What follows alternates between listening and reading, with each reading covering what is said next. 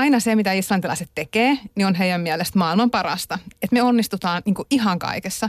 Se on ihan sama, mikä se asia on, mitä tehdään. Perustetaanko pankki vai tehdäänkö sellainen hieno ä, turistikohde, matkakohde, musiikkia, levy, kirja. Niin se on kaikki heti maailman parasta. Eli me pärjätään aina. Ja tällaiselle Hämeestä kotoisin olevalle suomalaiselle se totuttautuminen siihen niin kuin maailman mahtavuuteen ja siihen, että kaikki aina järjestyy ja kaikki on niin kuin mahdollista, niin kesti aika kauan tottua siihen niin kuin täysin erilaiseen asenneilmapiiriin. Niin tämä islantilainen voittaa aina kertoo just siitä.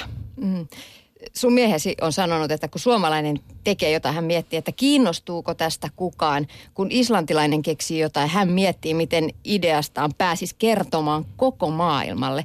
Mistä se, mistä se sitten kumpuaa se jollain tavalla itsevarmuuttako se on? Siis mä oon miettinyt tätä aika paljon. Mä luulen, että se johtuu siitä, että islantilaisia on ihan hirveän vähän. Että heitä on 320 000, eli semmoinen reilu Tampere – ja sitten ei siellä saarella asu ketään muita. Niillä ei ole rajanaapureita. Se on pieni saari, pieni tundra, joka kelluu siellä kylmällä Atlantilla. Niin heidän on tavallaan pakko olla maailman parhaita, koska eihän siellä muuten pystyisi kukaan asua siellä saarella. Että on tavallaan pakko olla niin kuin erikoinen, erityinen ja tosi hyvä kaikessa. Muuten siellä tulisi olo aika yksinäiseksi. Ja tulisi sellainen, niin kuin, että, että jos siellä alettaisiin miettiä ja jähmettyä, että no onko tässä mitään järkeä ja kuka meistä nyt ja mitä, että kehtaaks mä nyt kertoa, mitä mä oon tehnyt, niin eihän siellä oikeasti asuisi kukaan.